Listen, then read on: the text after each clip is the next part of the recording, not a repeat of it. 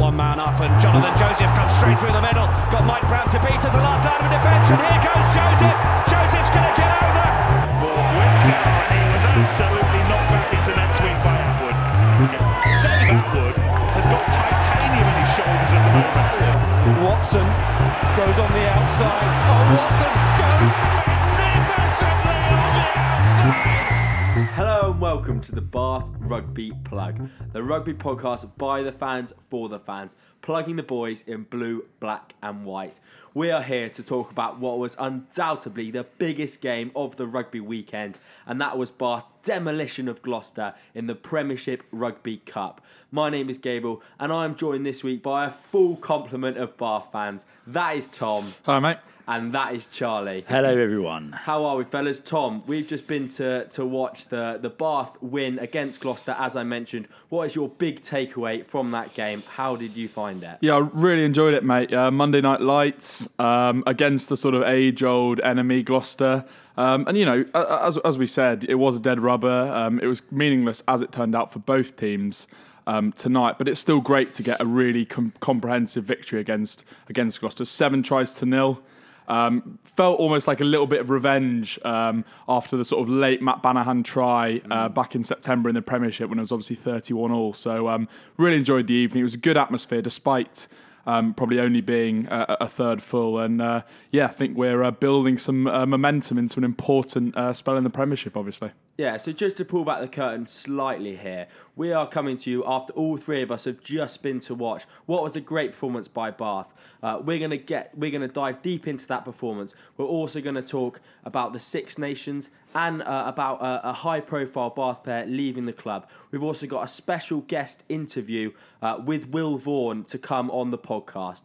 Um, and apologies if if these are slightly more passionate views, but but uh, Tom took about four times to four cuts to say Monday Night Lights. So uh, maybe a couple too many beers at the Rec. But we're coming to you with what we really think about the game. Charlie, let's hear from you now. And and what did you make of, of what was a great performance and a great scoreline for Bath? Yeah, fantastic. I mean, 52 points to a bagel. You can't be complaining, can you, Gabriel? it was pretty. It was pretty brilliant. Um, you know, uh, as, as you say, Tom, atmosphere was pretty pretty damn good c- considering there was only about half half the stadium full. Uh, Rokoduguni's first try really set set the tone for the rest of the game uh, right at the start there, running in, making uh, making yeah, as, as as as you said. It's men against boys, but really it was men against boys, wasn't it? Literally, it was a Bath full contingent. Looked absolutely fantastic. As soon as I saw the the, the, the full Bath 15, I said, you know, this is going to be 50 points. And what was it? 52 points to nil. Fantastic. I couldn't be happier. Yeah, I, I think I think once it became uh, a, a dead rubber for Gloucester as well, I think the result was almost inevitable. And, and we spoke about this before the game, guys. Uh, that that once it became, you know, there was nothing on the line for them. Uh, it, it became a much more easier game for Bath. You know, uh, if there had been something on the line for Gloucester in terms of qualification, given that a lot of the lads probably would have played in the semi-final and then potential final, I think that would have made it a more difficult game for Bath. Uh, however, once it became sort of a, a dead rubber for both sides, I think the class of, of Bath really told, and, and and and some of the players, you know, we'll come on to it later, guys, but some of the players, some of the high quality players, I think really stood out and, and, and showed their class and proved that it was was men against boys. Uh, Tom, you mentioned that it, it was only half full. Uh, what did, what did you make of, of, of the atmosphere around the around the Rec and, and the general atmosphere within the game?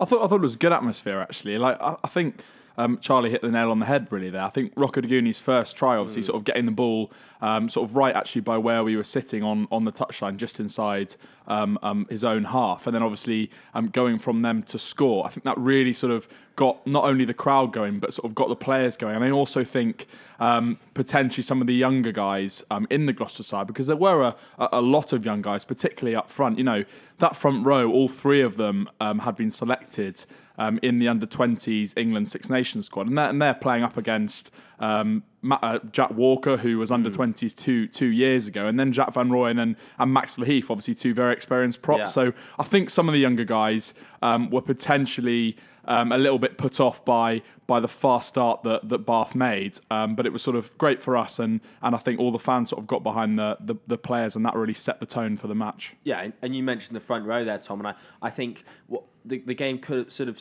went into a bit of a lull uh, on the on at the end of the first half and the start of the second half. And I think the, the the moment when it really sparked back into life was was when we brought on the front row replacements. I think Dunn, Thomas. Uh, and, and, and Will Vaughan, who we'll hear from later, as I mentioned. I think especially Dunn and Thomas uh, really made a big impact on that game, and I think they propelled us into what was a really strong finish from Bath. Charlie, did, did you see it that way? Yeah, I certainly thought so. I thought that um, Tom Dunn made a big impact at Yeah. the line out because uh, uh, we, we you, you were saying Tom we had a couple of line outs sat right in front of us and uh, you know as, as good as Jack Walker is around the park uh, you know he's, he's he's fantastic in the loose but I think there's definitely some uh, some areas that needs working on in his line out throwing and I think when we had Tom Dunn on he uh, he re- really sharpened up on that area and we looked a lot more, a lot more solid at that set piece.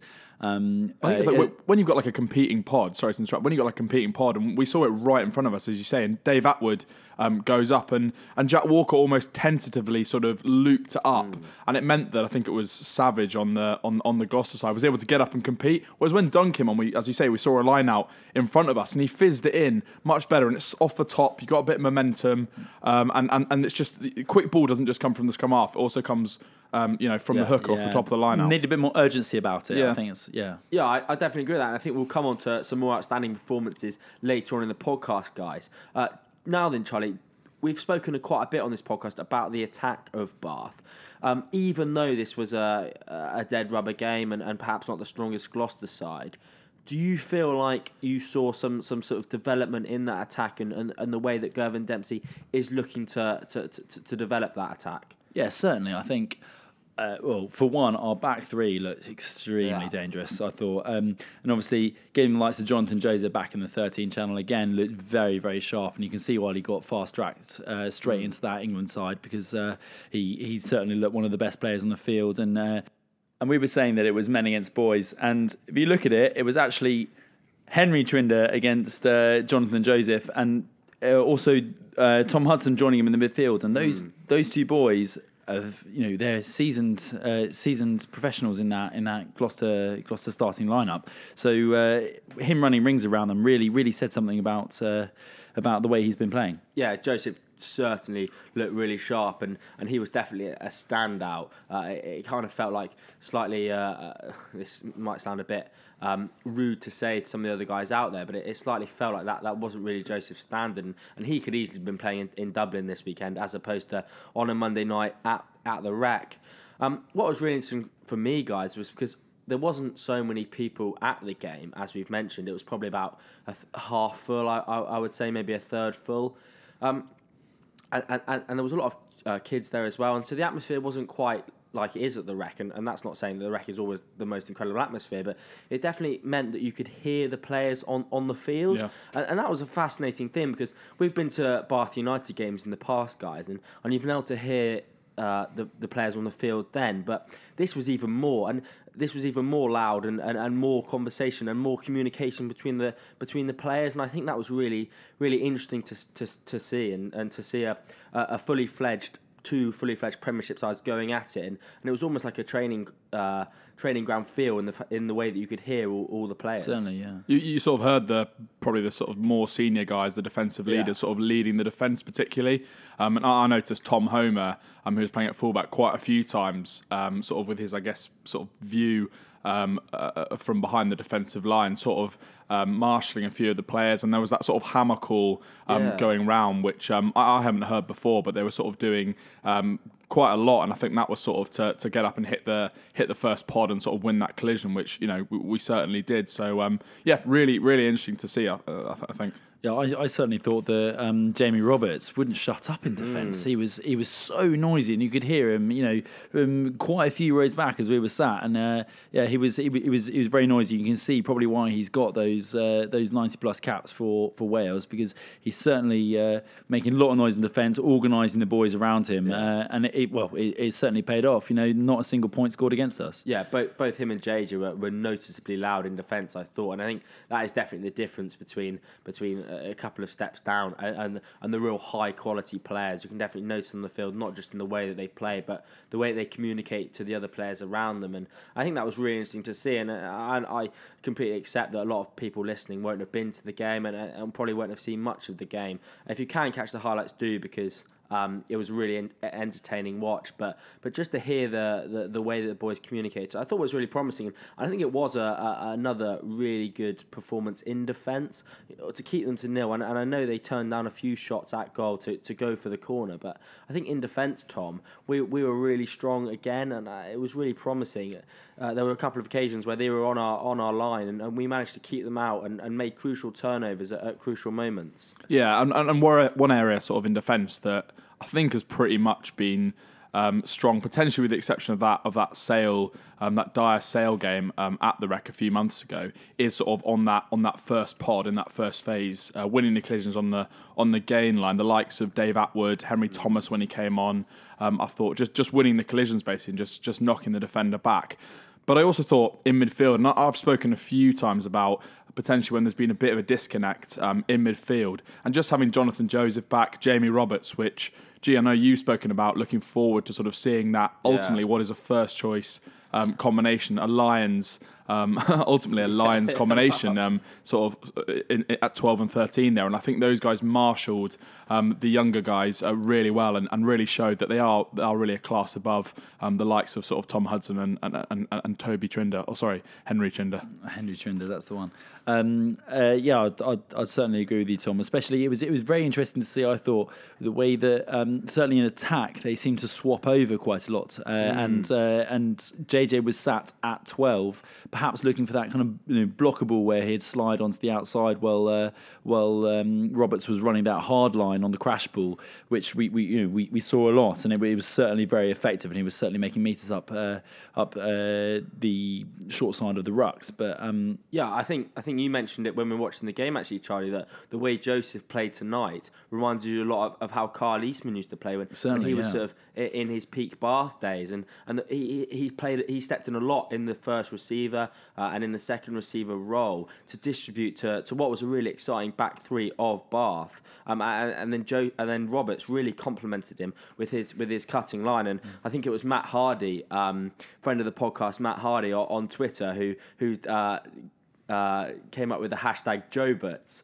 for for that uh, for that uh, centre partnership, and I, I think the Bath coaches have been looking forward to, to having that partnership together for, for some time now, and, and due to injury and, and various other things, they've not been able to do it. So that's a really promising uh, sign that they've been able to develop a partnership going into you know a crucial period of, of Premiership games for us. Do we think Jobits or Rosef? Which which one? Which one? Which one would go better? I don't know. Get in touch with us on Twitter at Bath Rugby Plug. Joberts or Rosif? What do you think goes better? I'm certainly in the Joberts camp, but yeah, there we go. Tom, what did you make of that combination? Yeah, well, as I said, I think it is is first choice. We played around with sort of a lot of combinations um, in that in that centre partnership. We've not really had um, consistency of selection, particularly you know when you look at the fact that um, Priestland and Burns um, have swapped around um, and and have played different positions. So um, I thought I thought it was really good to see. I thought Roberts um, had a good game. I think generally what Roberts has been really good at, and uh, you know, it was evident tonight against potentially weaker opposition, is when there's not quite the momentum in attack. He cuts those sort of Jamie Roberts, you know, trademark um, hard lines into the first phase, makes makes that sort of two three meters past the gain line, and then we're able to get quick ball um, and and exploit sort of the likes of Rokoduguni, who obviously enjoyed the um, sort of the, the fruits of that labour from from Jamie Roberts. So, I don't um, think he. Uh, I don't think uh, Rokoduguni actually dived for a single try today. I think it was every single one was just a No. dot down in And the, corner. It The, the last simple walk. this fourth try was the best one because I mean, if, if you watch the highlights, Rhys Priestland could have just trotted that in himself, and and he flew what was a pretty flat pass, potentially a bit of a bit of slightly forward pass to to Rokoduguni, who just dotted it down in the corner for his for his fourth try. But um, but yeah, I, I- thought we were we were by far the better side in attack, and we and we potentially exploited, um, as I've said, what was what was uh, sort of a bit of a second string back line in some positions for Gloucester. Yeah, certainly. And I, uh, as you say, Rokoduguni, four tries, was looked absolutely fantastic today. Uh, and Dom Coates at 15 for Gloucester certainly had a hard day because I also thought uh, the other two players in our back three looked particularly Hmm. outstanding. Uh, wouldn't you say, Gabriel? I think Rory McConnochie took his try fantastically. You know, we saw there what a fantastic finisher he is and how valuable it is to have someone new in that in that in that sevens mould to come into a side and uh, and who really really best take a try from anywhere on the field. Yeah, I agree with you, Charlie. And, and whilst every week that I uh, I try to tell you, let, let's talk about the players second in the running order, we seem to always focus on individual performances right from the beginning. So let's get into that now. And, and, and I'll kick off, well, not kick it off, because we've already spoken about a couple of guys there McConnochie and Rokoduguni and Robertson and Joseph as well. So we've basically named the whole back line. I'll, I'll go into the forwards, and, and I think a guy that really stood out for me uh, was Elliott Stooke. Um, he was playing in the in, in the back row at, at, at number six, the blindside flanker, and I think he, he kind of assumed sort of a leadership role within that pack, despite the fact that that there was a lot of other leaders within that pack. Um, Dave Attwood was obviously in, in the second row. Charlie Ewels came on. Charteris started. So, so there's three, you know, captains of the club. The the front row wasn't exactly inexperienced, and he's, he's got Paul Grant in the back row with him, uh, Elliott Stooke. But I really felt like he stood out with his leadership and, and the way he, he sort of carried when it when when things weren't quite going our way, which is which is strange to say given we won 52 minute 52 nil. But i think in the moments where we were slightly losing momentum in the game i think Stooke sort of rallied the boys and i I thought he was excellent tonight. Uh, not just in, in terms of uh, the way he carried and the way he defended but but his presence on the field. I thought he really stood out in, in that regard. Yeah, and, and you know, you well, you've mentioned it um, in the past a few times. You know, you don't sometimes when you see a lock um, play at six. Yes, the role um, is quite similar in a lot of ways, but sometimes they just haven't got the pace. And we saw that at times when Tom Ellis was making the transition um, to, to, to flanker from from second row. You know, at, at, and in England context, we've seen it sort of with Courtney Lawes and Maro Itoje um, when they potentially haven't quite been quick enough to get off the base of the scrum um, at number six and, and, and make the tackles that, that, that they need to. But I thought Elliott Stooke looked like he was, to be honest. There was there was one moment um, that that stands out for me when he came out of the line, nailed his man, um, sort of won the collision. Sort the, the ball spilled out, um, and and I think it was Coetzee picked it up, and he sort of got up off the ground really quickly, grappled him down, made two tackles within the space of, of five seconds. He is he's not the the sort of the, the biggest second row. He's not massively muscle bound like like someone like Dave Attwood, um, and I, I think that means that he is slightly more athletic. He's able to get off the ground a bit quicker. He's maybe a little bit quicker off the mark. And um, you know we we've spoken about accountable accountable predictions um, a little bit. Um, thankfully, my accountable prediction um, that Jonathan Joseph um, wasn't going to re-sign was was proven wrong. another one coming? Um, well, there, I think there's one on the line. And uh, my, my my accountable prediction, yeah, as I say, that JJ wasn't going to resign. Very very very happy that uh, uh, to be proven wrong on that one. But I I do see a bit of a future for, for Elliott Stooke in the six shirt. here we I, I d- I don't know what it is. We, you know, we've got we've got a couple of young, sort of good young second rows coming through, um, and and with the injuries we've got in the back row, I think it's a good opportunity for Elliott Stooke to to stamp his authority um, in that number six shirt. So um, yeah. I, I, I don't know how to. to how, what's, I don't know what the best way to sort of formalise this is. Like, what, what should, should I pick? A, should I pick a game or, or a time frame? But um, yeah the game the game being the the world cup final for england at six i think i think is what you're going for he'll do well. He'll do well. He might have a few injuries before he's starting six for England in the World Cup final. Have to get to the World Cup final first. But um, okay, let me just check out a random one. I reckon Elliott Stooke will start at six in the clash in front of sixty thousand Bath fans going crazy against Bristol. I, I, to be fair, like I was quite surprised to see him start at six t- tonight, Monday night against Gloucester. Given that Miles Reid, who who'd recently obviously been given a senior contract at the club, was on the bench. yeah, for me, for me, that, that tells us that they're Yeah. seriously considering him as a yeah, six. and, and, he, and he, he obviously switched to six uh, away at Toulouse in, in the game that we were we were at together, lad. So I definitely can see, but I, I still think his best position is lock, and and uh, against a better team, uh, not not just Gloucester sort of academy slash third team. I think perhaps his his his um his inexperience at that position may may tell. Uh, Charlie, what did you make of Stokey's performance tonight? Yeah, well, I, if if you're going to make an accountable prediction, Tom. I'd certainly like to make an accountable prediction um, that Elliott Stooke will not be starting at six come the clash. uh, I do not think that's where his his long term position is. I think For a change, So- for a change, one of us will be right on this podcast. yeah, well, well, you, you know, you Unless he you- starts to you scrum half. answer, an- answer answer every possibility, and then one of us has got to be right, I guess. Um, but um, yeah, I, I think I think yeah, as you say, Gabriel, against better positions, that's not going to be a better team. Sorry, that's where oppositions. That's not where he's going to be played. Uh, I think.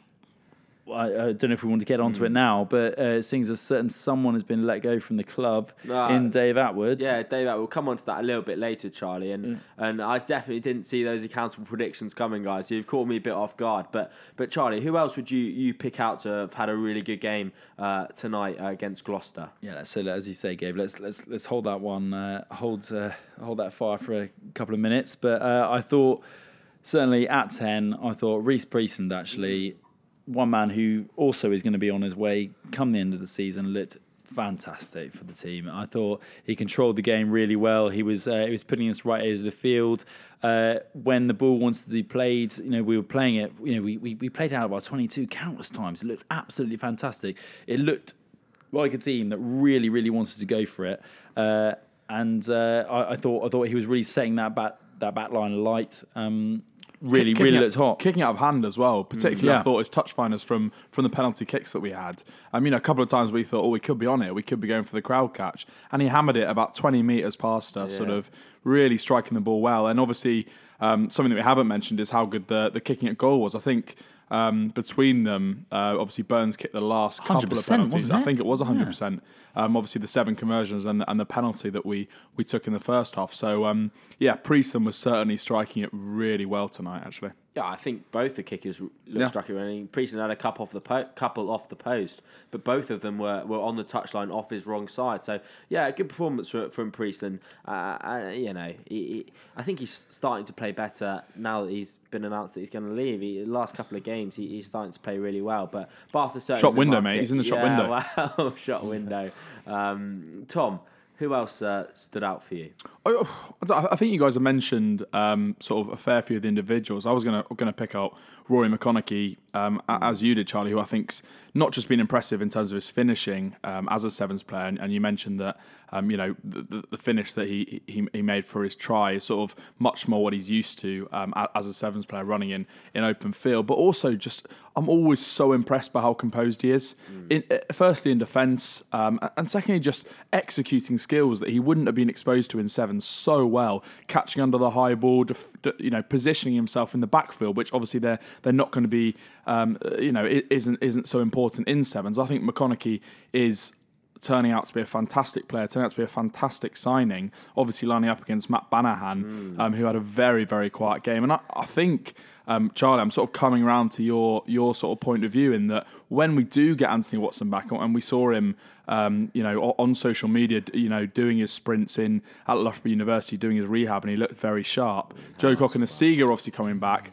Um, and and Rokoduguni and, and, and McConnochie are probably the top four guys. And I think there's a, a serious debate to be had when those guys come back over over what the what the first choice back three is. My position is still, I think. Um, that Rokoduguni, come on guys, he scored four tries Yeah, today. I I still just think he, say. I still think he, he is my right winger. Um, I- I'd Four have tries Watson- against I- the I- mixed veg. I Yeah, mean, but come I'd, on. I'd have. That's the name of the podcast sorted. I'd have, I'd have, I'd have. I still have Watson at fullback. I'd have Cokanasiga on the left wing. Um, but I think McConnochie is McConnochie is really um, staking his claim to being that first fifteen, which is incredibly impressive given he's he's come from sevens and, and barely had any uh, 15s experience before this season. Yeah, I think it's very easy to forget the fact that this is, you know, he- this is his first season at 15s since he was uh, sort of uh, sort of at Hartpury before he went to sevens, and that his rise through has been so impressive. You look at someone, I, I think I compared Rory to someone like Jeff Williams on the pre-season podcast, and you look at how long it took uh, Williams to. To, to, to sort of take to fully 15. integrate himself into the team. Actually, yeah. Exactly, and, and look like it was sort of natural natural thing because playing in the back three, there was a lot of positioning work which you just wouldn't be exposed to um, in sevens, and I think it took Williams Williams obviously had quite a few injuries as well, which I think McConnochie's been lucky that the fact that he's not had any injuries, he's been able to learn the whole time he's been at the club. But I'm really impressed as always with with McConnochie. He he's been fantastic and, and he really is uh, he's really driving competition for places uh, in the back three. I, I think he's I think he's been fantastic. Yeah, certainly. I think it's such a valuable position to have strength and depth in as well. As you say, you know, we got Anthony Watson out at the moment, and uh, he's such an important player. And you know, you know Al- Aled Brew also out. Joe Cokanasiga at the moment is uh, is is is sidelined, and it's so important to have players with that finishing capability, such as Roy McConnochie at the moment. And uh, I, as you say, Gabriel, the way they brought him through, I really want to praise you know the club in the way that they've used those A League games as well to, uh, to to give him some experience, give him a bit of time on the ball, uh, and uh, and, he's- and try him in different positions. Exactly, exactly that, and they, he seemed to have found his best position. Um, well, I say he seemed to have found his best position. I actually couldn't tell you what his best position is because he looks so good at 15 under the high ball and on the wing. You know, it just give him give him a sniff and he'll he'll he'll take it. He Yeah. looks so so dangerous. But then again, we went to the the Bath United game against Harlequins, uh, which we mentioned a couple of times, and he was playing at 13. And and, and whilst that isn't going to be his best position going forward uh, in the first team, I think it's a really good opportunity for him to learn different skills and, and sort of develop his his rugby brain in 15s. And I, I definitely agree. I think a lot of credit goes to the coaches and, and perhaps to, to Girvan Dempsey, who who perhaps hasn't got the credit, um, hasn't got much credit since he's joined Bath uh, credit to him in the way that McConnochie's really looked to develop into a, a really rounded and really good back three player. And I think Darren Atkins is someone that they were definitely looking to develop this season, but he can't really get a sniff because because McConnochie has been so good. And I think it may have even taken the, the bar coaches by surprise the, the way that McConnochie has played and, and, just how natural he's looked in in those positions, guys. Um, I'll pick I'll pick another guy out now, and, and this is someone that actually came off the bench. And, I- and I mentioned that the fact that the, the game sort of went into a bit of a lull um, with about after about 10, 15 minutes of the second half, and uh, and, and Todd and, and the coaches decided to bring on Max Green at scrum half in, in place of Will Chudley. And, and whilst Chudley has definitely got his uh, uh, the advantage to playing Will Chudley in terms of his experience and in terms of his game management, I think that the game tonight really suited Max Green. It was a very open game, as the scoreline suggests, and, and, and there was a lot of counter attacking rugby. And, and Max Green was really allowed to show his pace, not just with the ball when he had it in his own hands, but, but off the base as well. And I was really impressed, and I've been impressed countless times with Max Green, and I keep banging the drum for him. But I think tonight, despite the fact that it was against you know slightly inferior opposition, I, I thought he was outstanding and really provided a, a spark. Uh, in that second half, which which propelled us to, to, to 50 points. Yeah, I, I agree. I, th- I think Max Green looked sharp. Sharp. I, th- I think there's a big difference at scrum half um, between starting a game and finishing a game. Often, when you're playing in the last 25 minutes, um, as as Max Green um, did tonight, the game is more open. Um, you know, th- there there are tired legs um, in defence, and you are able to expose um, the defence a little bit better. I think early on, um, it's potentially more important to have a bit of a a bit of a cooler head someone who can sort of who, who's composed experience and, and can sort of take I don't know take, use their experience basically to, to to manage the situation to control the pace of the game. And it's something we've seen with England in the past. Ben Youngs probably more um, in, in in sort of the latter um, uh, sort of style of player that I've described. And then the likes of Danny Care or Dan Robson more latterly coming on at the end um, and providing that spark. And I actually really like the com- that sort of combination. Will Chudley starting the game with that composure with that calm head and then Max Green coming on the end and like like you say um, providing that spark at the end. So for me that's a that's a good starting finishing combination that, that I can I can see going forward but I think the role is quite different. Yeah, but do you not think that, that that's like a negative way of looking at it? Because surely the more the more positive uh, way of looking at that would be let's start our guy to to to to put pace on the ball and put pace at the breakdown, and then we're going to be in the lead. So let's bring on the guy that, that's going to control the game at the end instead of the fact that you you're counting on the fact that you're going to be trailing and have to change the pace of the game and therefore need to bring a second your your quicker scrum half on? Because often we've seen this season when we are leading we've just left Chudley on the field because he is better at the death when we're leading and needs to control the game. I think perhaps it's slightly a negative we're looking at that we're going to need a scrum half at the end to, to sort of change the pace of the game Yeah, I think it's it, it, it's a question that most teams will actually ask themselves. I mean, you look, you look at Gloucester this evening. They obviously have Ben Vellacott on the bench. But he's a he's he's a live wire of a scrum half, and he can really set a game alight. Or you look at teams like Saracens, where they've obviously got two very different styles of scrum halves Mm. in uh, Ben Spencer, who's, who's, who's as I say more of a more of a live wire, or you've got your Richard Wigglesworth, who's who's, who's your box kicking, controlling the game, uh, kind of kind of hero in that in, in that in that respect. That's what's gained him a couple of England honours. But um, I think it's it's it's it's tough one to call, and I think your opposition will really depend on what kind of style of game you want to play. Because uh, as as you say, Gabriel, I think tonight actually could have start uh, could have uh, benefited from. Max Green starting Yeah. this evening because, as you say, that, that, that this this game this evening really suits his style of play. He, uh, he he he could have run the team you know to absolute ribbons if he wanted to. I thought he looked really really sharp. Um, I really really impressed the way he played. Uh, but Ben Chudley probably uh, you know, control of the game, put us in in in the right positions. If that's what you, Yeah, Yeah, yeah. Tom, what did you And- make of the the battle between Max Green and, and Ben Chudley? did I say Ben Chudley? Oh god. Ben Chudley, the the hybrid of, of Ben Youngs and, and Will Chudley. Um, well, yeah, I, I- I see what you're saying, and I think it's I think it's a fair question. My, my point, G, just to come back on Yeah, what yeah. you were saying, is that I think tired legs and a more open game, particularly when you're 30 nil up, can make um, you know a bit of a live wire or scrum half look potentially sharper than they would do if they started the game. And, and, and I understand your point about sort of the negativity, and if we were to start um, Chudley and then try and close out the game, then then Green potentially wouldn't come on. But I don't think it's the end of the world um, if players who are playing well during the game play 80 minutes, and it's something we saw um, at the weekend again. uh, You know, with England, the guys staying on for pretty much the whole game when they were playing very well, when they were um, still fit enough to to play the minutes. So um, yeah, I, I, I think it's a debate to be had, and I think it will evolve. But I think those two are sort of um, solidifying themselves as slightly ahead of of of Will of uh, I'm doing it now. Chris Cook and Kahn Fotuali'i as as first and second choice scrum halves at the club. Yeah, Will I- Ben or Tom? Who's that going to be? Sorry. I think I think you are right, Tom. Actually, and I, I think you're right in the fact that when you say um, it doesn't really matter if your scrum half plays sort of 80 minutes, um, like Chudley often has this season, and I think Green is perhaps a, a better backup option. We don't need to use if we're leading. Uh, right, lads. Final thoughts uh, on this game, Charlie. Well, 52 points to Bagel, as I said at the start. Fantastic. Can't really complain. Uh, very well done, Bath. Let's hope we can take this on into Newcastle.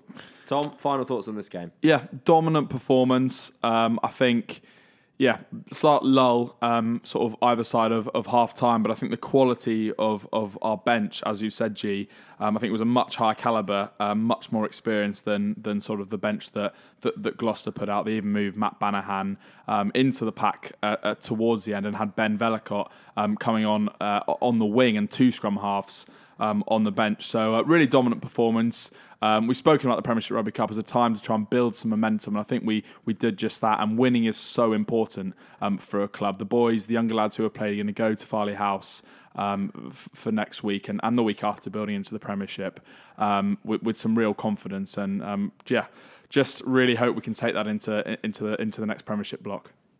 Yeah, great win, as you say, Tom. Um, now, one guy that uh, features slightly less than perhaps he and us would have liked on Monday night against Gloucester was Will Vaughan. Uh, Will unfortunately went off with what looked like quite a nasty shoulder or collarbone injury uh, after only about five or ten minutes being on the field.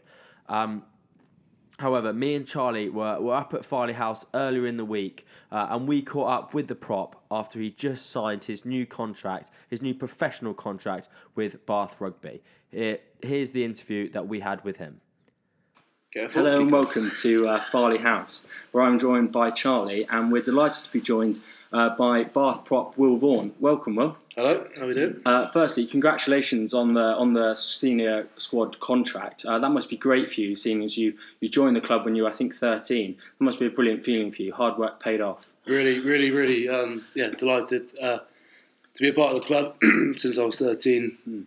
Seems like a dream come true to be a part of the senior squad now. Yeah. I guess And, uh, what's, yeah. what's like the main differences then, like day to day? Obviously, you've been in the academy. Yeah. You're now up in the senior squads. What, what's really going to change for you now? Uh, hopefully not a lot. you know, the um, I feel like I, I do, you know, I train as hard as I can every day. The um, the only difference would be hopefully that senior sort of, um, you know, head above my name. You know, I don't want much to change. I think the only thing I want more is game time, and I think you know to be more competitive in training, and I think to fight for my position. I think it's really important, and I think that's something that I'm that is possible as well Yeah, year. there's a lot of competition in, in that area, especially with uh, some new signings announced recently. Is that something you, you, you relish? That's that's that, that sort of challenge. Definitely, definitely, yeah. Uh, I think it's something that that happens. You know, it's something that happens at all all teams. I think um, I really, I'm really relishing the opportunity to go up against players like that, especially sort of international standard players. You know, the likes of Catty, Benno on the fringe. You know what I mean? Yeah. The, um,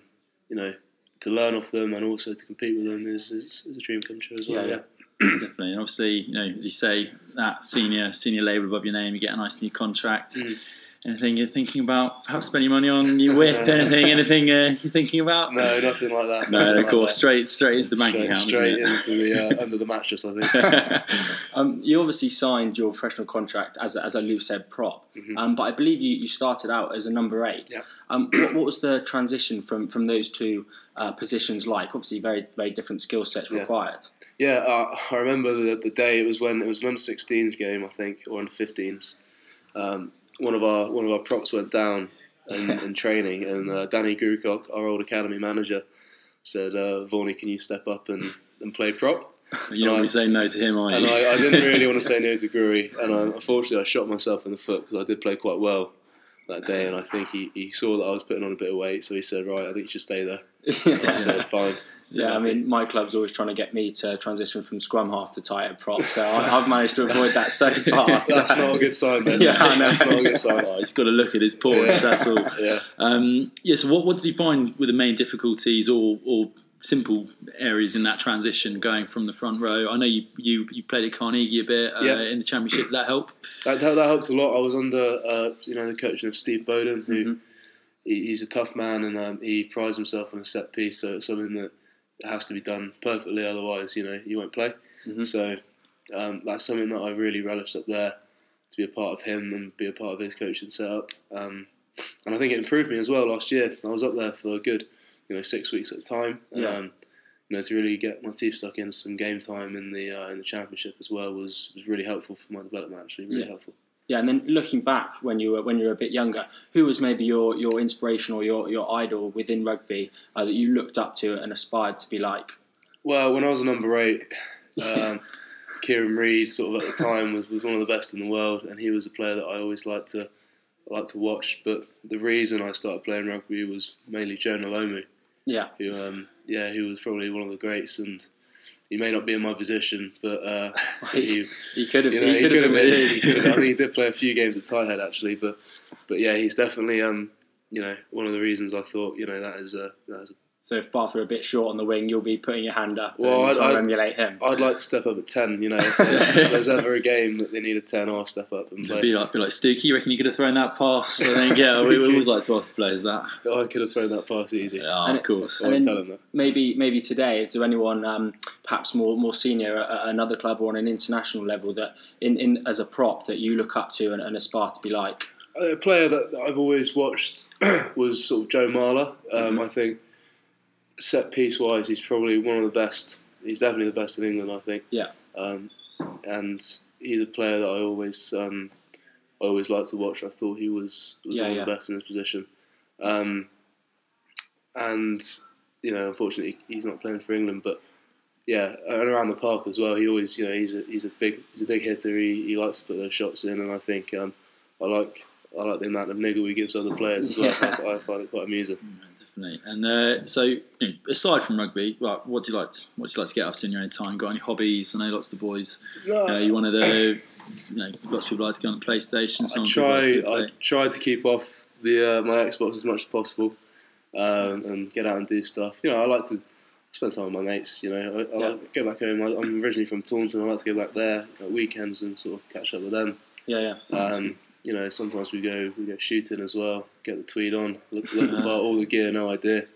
And, uh, Aren't we all? you know, yeah, see if I can actually hit something, but not usually. And you're obviously uh, growing a pretty impressive beard there. Is there a competition amongst the squad in, in some of the other guys, like like um, Ross Batty, for example? Is there a bit of a competition growing between you two in that No, well, I, I at one point I had a bigger beard than him. Uh, I'll let him know that. But I've noticed that Nathan Catt's turned up with a with a bit of a bit of a bushy one at the moment. I think I might have to try and uh, compete with Catty now.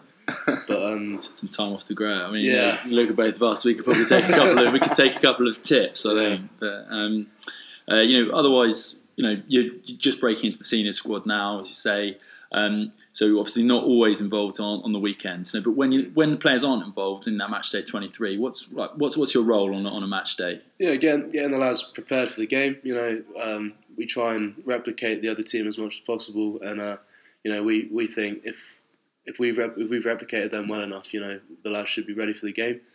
Um, and that's, there's actually it's actually a massive role within the club to, to make sure the players are ready, um, and to make sure that you know they're fighting fit and ready to go. You know, there's no animosity. It's, it's purely we're you know we've got one goal and one Yeah, yeah. goal only, so that's what we I suppose when it's when it's against Harlequins, you quite like playing as the, the opposition. You mentioned your admiration for Joe Marler. That's it, yeah. That's it. Yeah. And being a, being a front row, strength is obviously a, a key part of your game. Mm-hmm. How, how do you match up with, with some of the more senior guys in, in the gym in, in that regard? there's a there's a big sort of you Yeah, know I Ma- Ma- imagine. Max Lahiff is uh, probably one of the strongest at the club, and uh, that's one that I'm probably never going to get to. to be honest. but you know, yeah, it's also about managing your body. There's there's no point trying to match them when you're not strong as them. You know Yeah. what I mean? So you know, I'm not.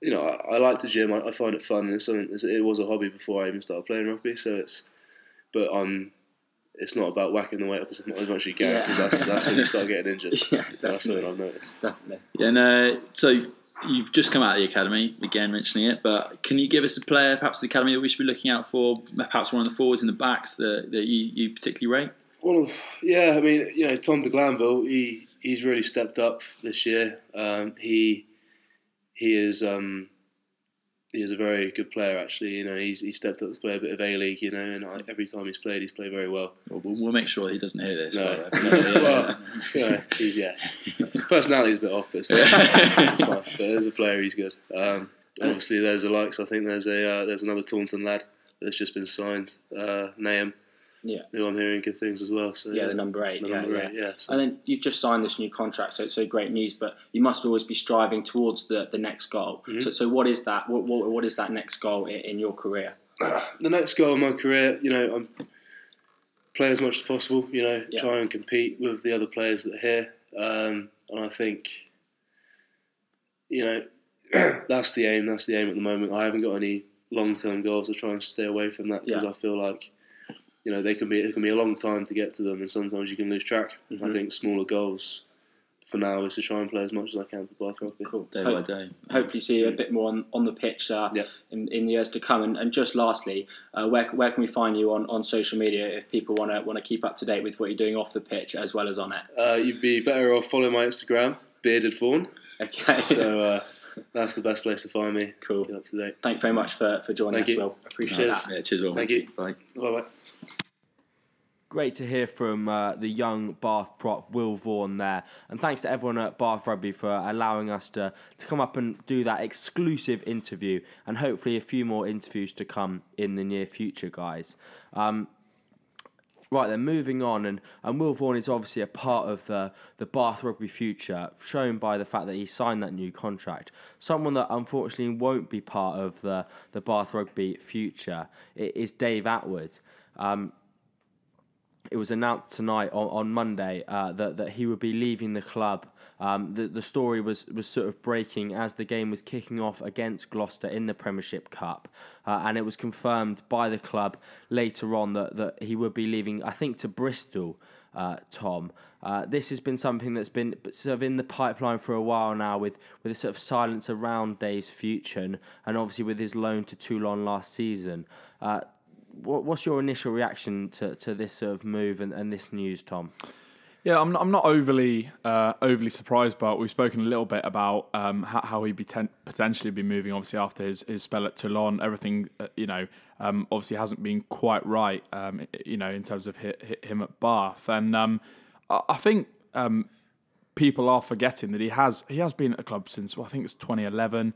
Um, nearly, I think it's 147 um, appearances for the club. So he has been a really, really important player for the club over a number of seasons. And I think maybe the shroud, maybe the uncertainty of, of him going to Toulon, and then all the rumours about him not renewing his contract. Maybe he's not quite getting the send off um, and the credit that that he deserves because um, he has been he has been a brilliant player for us. He's been a real stalwart in that second row, Mm. um, and I think credit also has to go from from the from the way um, you know which we've seen the likes of Elliott Stooke, Charlie Ewels um, come on in recent seasons. He will have undoubtedly played Yeah. played a really important part in that. So very sad to see him go actually, um, particularly just across um, to Bristol to, to obviously local rivals who.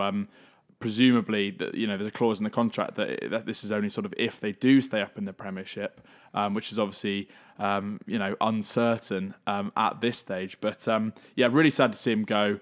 Um, but I think it kind of was a little bit inevitable, um, sort of with the ever ever constraining sort of salary cap that, that's in place. Yeah, exactly right, Tom. You know, it's uh, definitely going to be sad to see him go, but I think it's probably a correct decision. Uh, he'll. Uh, He'll, he'll he'll certainly have uh, plenty to add to that Bristol team.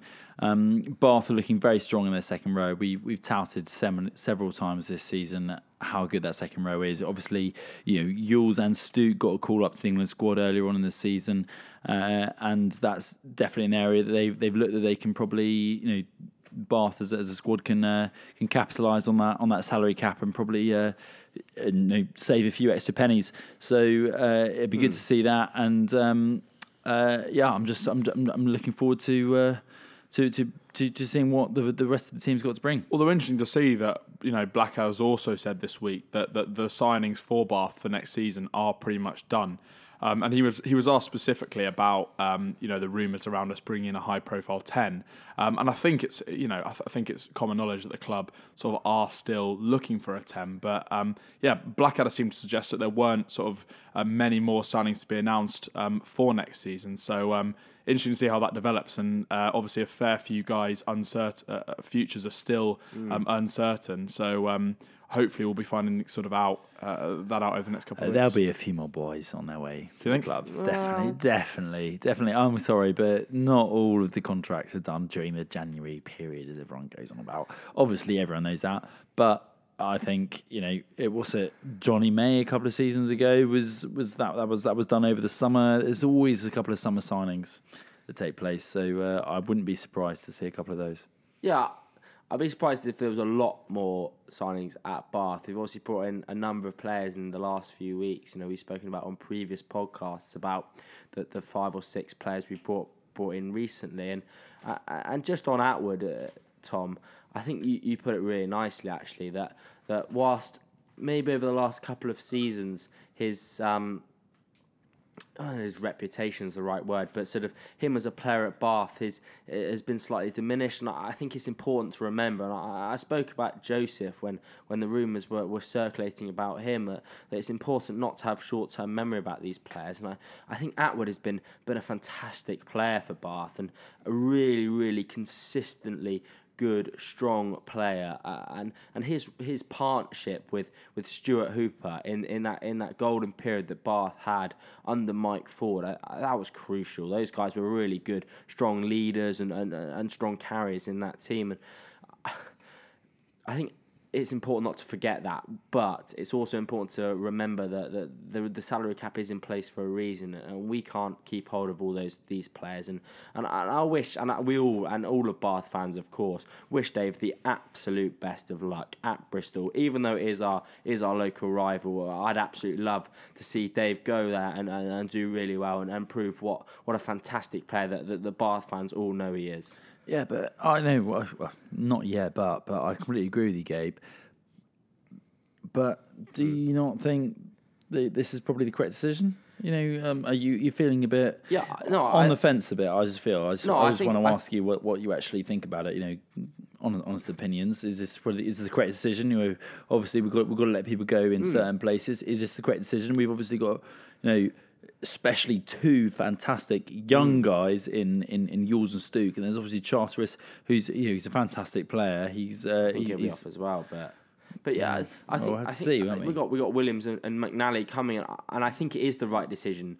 Uh, and, and it's very difficult for, for Bath fans to, and and, and that- that's speaking on behalf of myself and, and hopefully on behalf of a lot of Bath fans to to accept that it is the right decision. I think we saw a similar thing with Banahan when, when he left at the back end of last season that, that perhaps it isn't the best to, to pay these guys the, the, the money that perhaps they that they want when it's the back end of their career and when there are guys coming through that that perhaps um a better value for money. But but my point was, Charlie, I, I think it. The truth of the matter is, I think it is the right decision to to perhaps let Dave go. But I think it's important for Bath fans not to forget. And I think Tom Tom when he was saying that perhaps he's not getting the, the send off he deserves, and, and I agree with that because I think he has been a fantastic player and, uh, for Bath. And I, I hate to use the word fantastic servant because I think that's a hideous expression to describe someone. But I think Dave has been a brilliant, brilliant player for Bath, and I think it's important for Bath fans to to remember that and not remember perhaps the the sort of shadowy last few years of, of his career at Bath. That was that was my only point on it. no, it's certainly.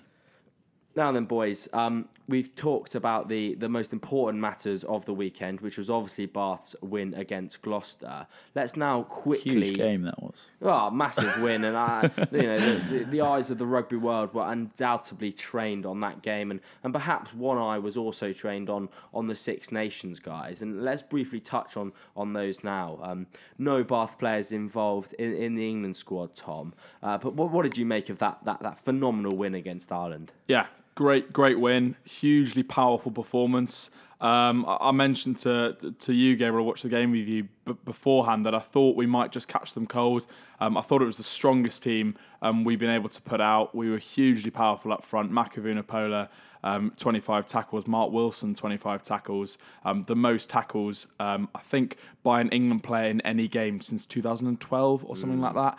Um, incredible work rate from those guys. Um, and out wide, I thought Jonny May was was was really good, and I thought Elliot Daly um, sort of solidified um, his place and starting to put any any doubters to bed um, Oh, in my mind. go. So so great performance, um, but but keen not to sort of get. Uh, ahead of ourselves, we need to back it up against France at Twickenham, um, and then I think crucially against Wales and Cardiff um, the following week because that's going to be that's to be a really important game. But nice to get one back um, on the Irish. There was a lot of stuff on social media about sort of broken chariots um, and all sorts of stuff um, like that. So um, good to get the bragging rights, but uh, let's not get complacent um, um, prior to the you know prior to the World Cup later This in is- the year.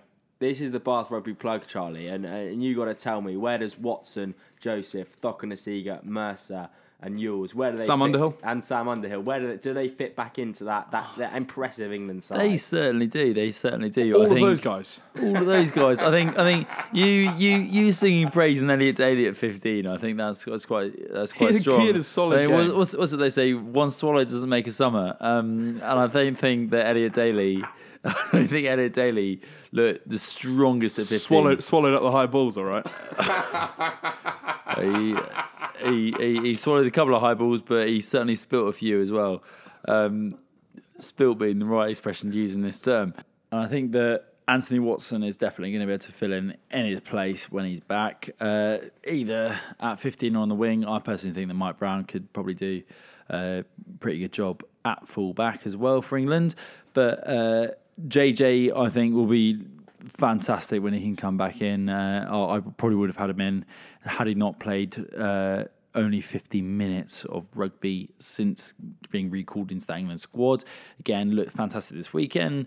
Um, otherwise, I think Underhill is going to look very good. He's he's he's he's going to have to fight a bit for his position at seven, but um, I think all the bar players, you know, Mercer again. Uh, it, it depends what kind of style of game you want to play. Obviously, Nathan Hughes on the bench. That's uh, kind of Billy Vunipola kind of mould, which Zach Mercer obviously isn't. But um, it just uh, it, it's just just again that that's that style of game you want to play. I'd rather have Mercer in there personally, but obviously I've got a Bath head screwed on. Yeah, I think certainly a lot of Bath boys that are currently injured that, that Eddie would like to call on. Uh, just aside from, from England, then, guys, and, and, and quick shout out to, to Dave Sisi, who we mentioned on the podcast last week, uh, played for, for Italy against Scotland. They obviously came up short, but but great to see a, a former Bath man uh, getting involved in the Six Nations, and, uh, and good luck to him for the rest of the tournament. Right then, guys, um, it's getting pretty late, and I think it's probably time to, to call this one a day. Um, follow us, please, on, on social media. We're across all three main channels that's Twitter, Facebook, and now Instagram. Uh, there's plenty of photos from us from our night at the Rec on Monday against Gloucester. So follow us there at Bath Rugby Plug. We're at Bath Rugby Plug as well across Twitter and Facebook, so so get in touch with us there with any of your thoughts, rants, and comments about the club.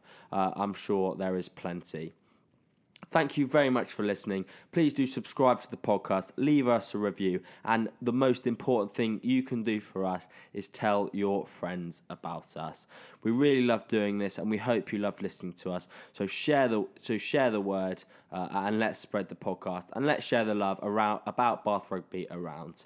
Uh, thanks for listening, and we'll be back with a big preview of the Premiership, the upcoming Premiership block of games, the key upcoming Premiership block of games, uh, which which Bath start against Newcastle uh, next week. So week off, and then we'll be back to preview the game against Newcastle in two weeks. Thank you very much for listening. Share the word, uh, and we'll be back soon. Thank you, Tom, Cheers, mate. and cheers, Charlie. Cheers, guys.